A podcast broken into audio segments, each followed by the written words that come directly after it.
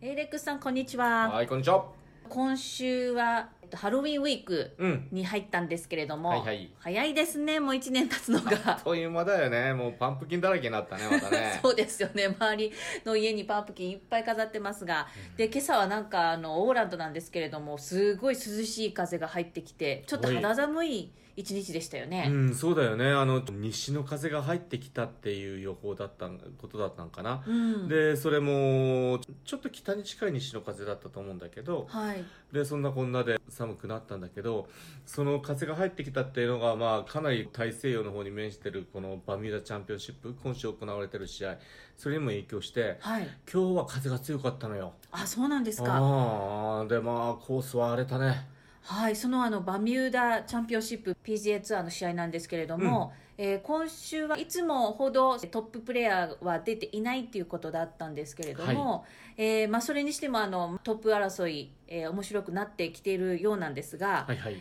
まず今週のバミューダ諸島で行われているそのゴルフ場ってうんどんなコースかちょっと特徴を教えてください。うん、ゴルフ場のコースの名前はポートロイヤルゴルフクラブでそのポートはみな港だよねでロイヤルがついてたら大体こう皆さん想像つくと思うんだけどもともとはイギリス領だったんだよねはい、で今でもイギリスの影響を受けてるってことなんだけどポートロイヤルゴルフクラブ、海岸線が見える綺麗なとこなんだけどちょっと高台の上に作られてるコースだからはいどちらかだったらもう日本のこう考え海岸線のそばでできてるコースをちょっとイメージしてもらったらいいかなあじゃああの川名とか川名だったら富士コースじゃなくて大島コースってイメージかなああもう一個ありましたもねうもうちょっととこう狭い感じのコースはいでそんな中でも初日は風が吹いてなくって、はい平均スコアが69点いくらパー71なんだけど、うんそんなこんなでやってて今日は風が強かったからいきなり平均スコアがね73点いくらまで残った上がったんだよねそんなに違ったあんあです全か然いや今日風っていうか結構強い風だったからコースがもう一変しました、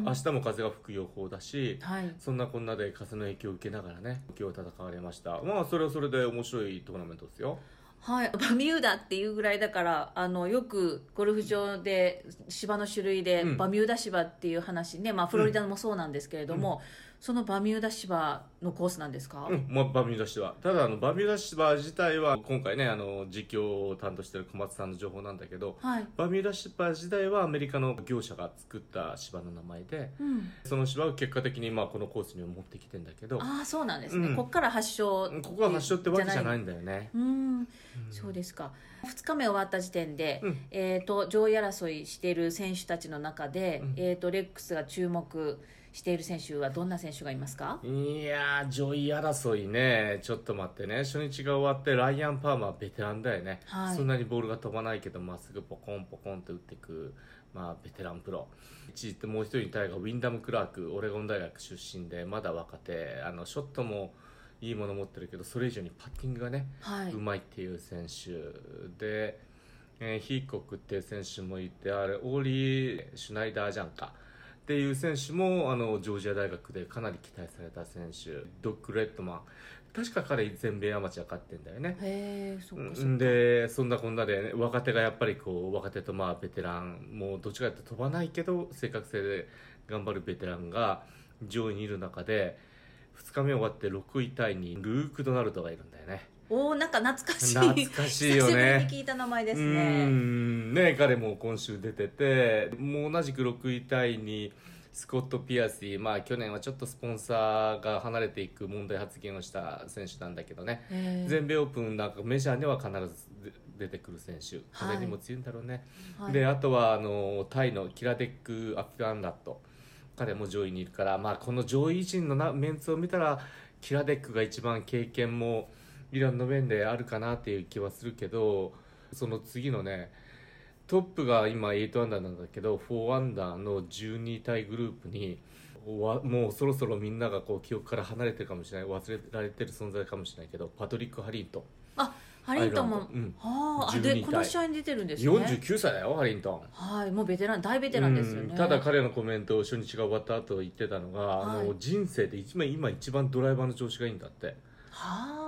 ゴルフって面白いですね 面白いもんだ年ね齢を重ねるとあーいろんなこんないろんなことがあったらしいんだけど、うんその代わりあのアプローチがあのもともとアプローチがもう鬼のようにうまかった選手がアプローチがまだ調子出てないって言ってんだけどはい彼が今12位タイだからわそれはそれでまた面白いよねあのえメジャーって勝ってました3勝してるよそうですよねうんはいじゃあ週末にかけてですね、見どころというか、まあ、きっと風がねキーになると思うんですけれども、うんはいその大風の中でどういうふうに選手たち戦うのを注目してみればいいでしょうかねう。ーんまあ、あの基本的に島の上にね作られてるコースだからこの風が吹くことを前提に作られたコースだからうんもちろん難しくはなるんだけどプレーできないってわけじゃないんだよねはいだからいかに自分の弾道スピンコントロールできてこう安定した風に強いボールを打ち続けて攻めていけるかが最終的な勝負になると思うんだよねはい土曜日明日は風が強い予報そしてはい日曜日はちょっと、あの弱まるっていう予報だからはい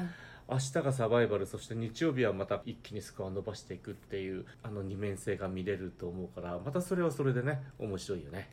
はい、わかりました。じゃあ、まあ、レックスは引き続きゴルフ TV で、うんえー中継、あの、は小い松アナとともに中継をしてくれるということですので、はいえー楽しみに見てますので、うん頑張ってください。よろしくお願いしますはい。えー、と、それからちょっと気が早いんですけれども、再来週に迫ってきましたマスターズなんですけれども、秋に開催されるマスターズ、うん初めてのこと尽くしになりそうなんですけれども、うんまあ、それに関してのちょっと情報がちょこちょこ出始めてると思うんですけれども、はいはいえー、とその中でちょっとレックスが今分かる範囲で、まあ、いつもと違うマスターズ一体何が違う風になるんだろうっていうところで分かってることを教えていただけますか、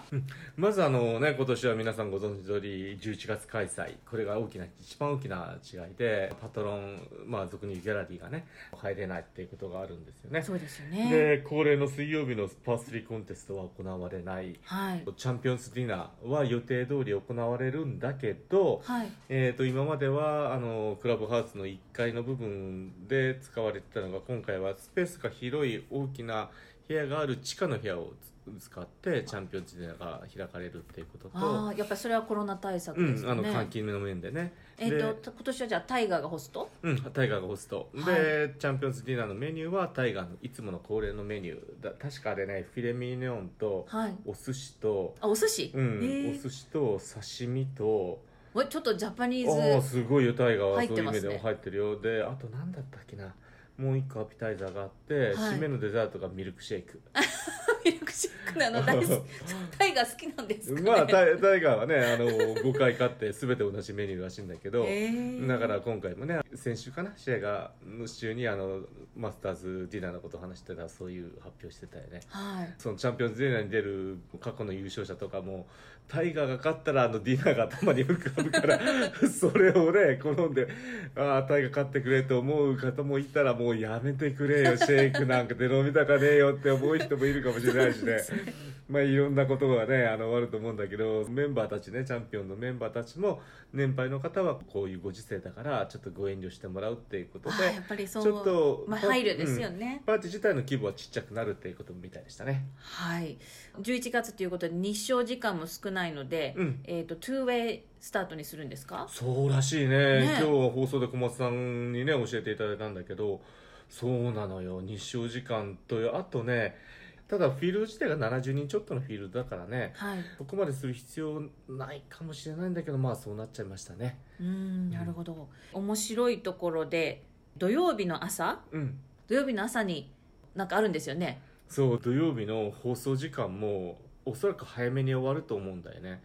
で日曜日もちょっと早めに終わると思うのはやはりこうアメリカって今フットボールがメインのシーズンだからはいフットボールの中継を考えたら夕方あたりまあ大体今までのマスターズって最終組がた去年やったタイガー優勝をパッと決めた時大体6時ぐらいなんだよね夕は方いの。そうですねでまあ、それ4月開催なんだけどうん6時、もしくは7時って言ったらテレビ中継とからでゴールデンタイムだよねはいなんだけどそのゴールデンタイムっていうのはあのフットボールの試合に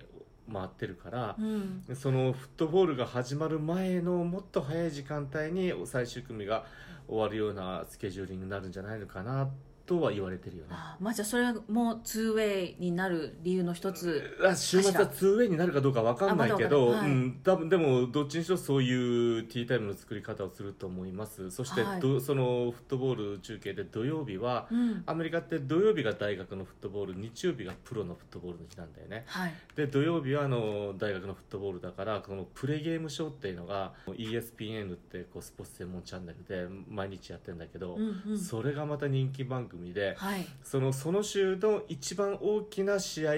を指定してそこまで現地まで行ってスタジオを組み立ててプリゲームショーをして、うんうんあのその現地のファンの方たちとこう盛り上がってこういういろんな予想とかするのうん楽しい番組ですよね、番見てて組もなんね。だけど、それが今回はオーガスタナショナルでやるっていうことなんだよねえオーガスタマスターズのこのゴルフ場です か そうあのパー3コンテストを使ってるところでやるっていうことだからメインの本コースとはちょっと距離を離れてんだけどはいでいかんせパー3だって言ってもオーガスタナショナルだからあの関係者以外フットボールファンも入るわけじゃないんだよねそうですよねでもそこでやるっていうことはゲームショーをする放送局自体もかなりのリスクだと思うけどただそ のオーガスタナショナルでやるっていうのでまたそれはそれで話題になるはずなんだよねはいでそこでフットボールファンもこうマスターズっていうのに注目してもらおうっていう意図があるんだよじゃあマスターズの方からこういう話持っていったんでしょうかねかもしれないうーねんでそれにも乗ってあの ESPN っていうのはな代々こう平日のカバレージをこうマスターズやってんだよねうんはいだからそういうはこともあって、その延長でじゃあカレッジゲームでやろうかって話になったと思うんだけどさいなるほど面白そうですねいこれやでもすどごいようなりますかねどんな展開でしょうかね、ただアメリカ全体のスポーツファンを考えてみたらフットボールファンとゴルフファン見たらやっぱ断然フットボールファンの方が人口多いんだよねうんだからそのフットボールファンを少しでもゴルフに振り向かすっていう意味ではすごい試みだと思うんだよねなるほどあのもしかしてタイガーがゲストでその場に呼ばれるなんてことあるのかしらあそれはないかさすがにあー予選落ちした らまずそっか土曜日ですからねまあディフェンディングチャンピオンが日曜日のねあの、うんセレモニーのとこでグリーンジャケットを渡しに行かなきゃいけないかもしれないけどタイガー出んのかなちょうど11月からタイガーが行ったスタンフォード大学のリーグであるこうパック12ってリーグがはいかなりコロナの影響で開幕が遅れて11月確かね第2週ぐらいから始まるからちょうどこのマスターズの週なんだよねうんそういう意味でタイガーもかなり気になってるかもしれな いけどさすがにプリゲームショーには出ないと思うんだけど さでもそうやってマスターズがまたフットボールの観客までまたゴルフに目を向かそうっていう試みをするっていうのはすごいよね。あへーらもうもうそのニュース聞いて頭がクラクラしたんだ けどえー、こんなこと考えてんのかと思ってねあたちちなみにさ、はい今年そのコロナで謹慎期間の時にタイガー、フィルそしてフットボール選手2人がこうチャリあのチャリティーマッチしたじゃん、はいやりましたねその時にあのフットボール選手はペイトン・マニングとトム・ブレディ、はい両方ともクォーターバックなんだけど、はいが出たんだけど彼たち2人がいるからこそチャリティーの総額、そして視聴率も上がったみたいだねあーだからなるほどタねイガー、フィルがやってるそのマッチよりも、あ彼たち2人がいるからこそもっと今までよりも全然視聴率も上がってんだよね、うんまあそうスポーツイベントがなかったっていうこともあるんだけど、うんそれだけやはりそのフットボールの選手っていうのは人を呼ぶ力があるんだよねそうですね、うんアメリカでの本当フットボール人気はねえ絶大ですね、我々ゴルファーからしたら何言ってんだよタイガーとフィルだぜってなんか思うんだけど、うんうんいやじでも現状は違うんだよやっぱやっぱへえフットボールの力ってすごいんだよその力をまたこう取り込んでいこうっていうのがまたすごいよね、えーじゃあまた中継もねちょっといつもとかなり違った風なうん雰囲気で、えー展開していくのかもしれないのでその辺もじゃあ注目うんしたいですねねえそうだよねだからねまあ興味津々だよねそういうところはね逆に言ったらもう日本のツアーも変化球投げてもいいと思うんだけどねだって土日だって日本のツアーなんてすぐ終わんだからさ、い昼過ぎには終わってんだからさ、はいその後にコンサート会場作ってコンサートしてもいいんだよね、そうですねもう今うん、何でもトライする時期ですよねうんでねあのそうやって開放された空間に全く興味のない人をこう足を運ばさせてでゴルフっていうことにもちょっとね目を振り向かさすっていういろんなこといそれ一つのアイデアだと思うよねそうですね今ちょうどまあコロナを逆手にとってねゴルフ初めてしようなんて人も増えてるっていうそうなんよゴルフ人口も今う増えてんるかならね、ってました言ってましたからだかねらそそれれははこんなのチャンスこのですよねアメリカがこの20年間タイガーが出てからの20年でいかにゴルフがこうは大きくなっていったかっていうのはやはりこう本当の意味でこうエンターテインメントを考えてトーナメントを運営してやってる人がこうこの業界にタイガーと共に入ってきたから今の範囲があると思うんだよねうん最たるものがこの今回のマスターズだよねはいでこの20年間日本のツアー人気が下がってきて何をしてきたかって何も工夫ないでしょそりゃ歯止め効かないし新しい発想は生まれないよねこういうのも参考にねそうなんよアイデアをね出していく時期に本当来てますよいやねこれ、まあ、すごいこう変化球大変化球でこう正当なあれではないかと思うんだけど、うんまあ一個の違う視点からトーナメント運営って見るきっかけになってほしいよねいろんな意味でね。はいわかりましたまあちょっとあの気の早いマスターズの話題になりましたけれども、えー楽しみどんどん増えていきますねこういう話を聞くと、そうね、今週はね、あのバミューダはマスターズとはあまり関係のない選手ばっかし出てるけど、来週のヒューストンがね、またどうなるかっていうところが大、ね、楽しみだし、はい、まあ、この時期やっぱりもうすべてマスターズ絡みになっちゃいますよね。はい、ありがとうございました、はいでは、まあ、週末レックスのバビューナの週末も楽しみにしてますのでお、い、えー放送の方よろしくお願いしはまいすよろしくお願いします。はいありがとうございました、はい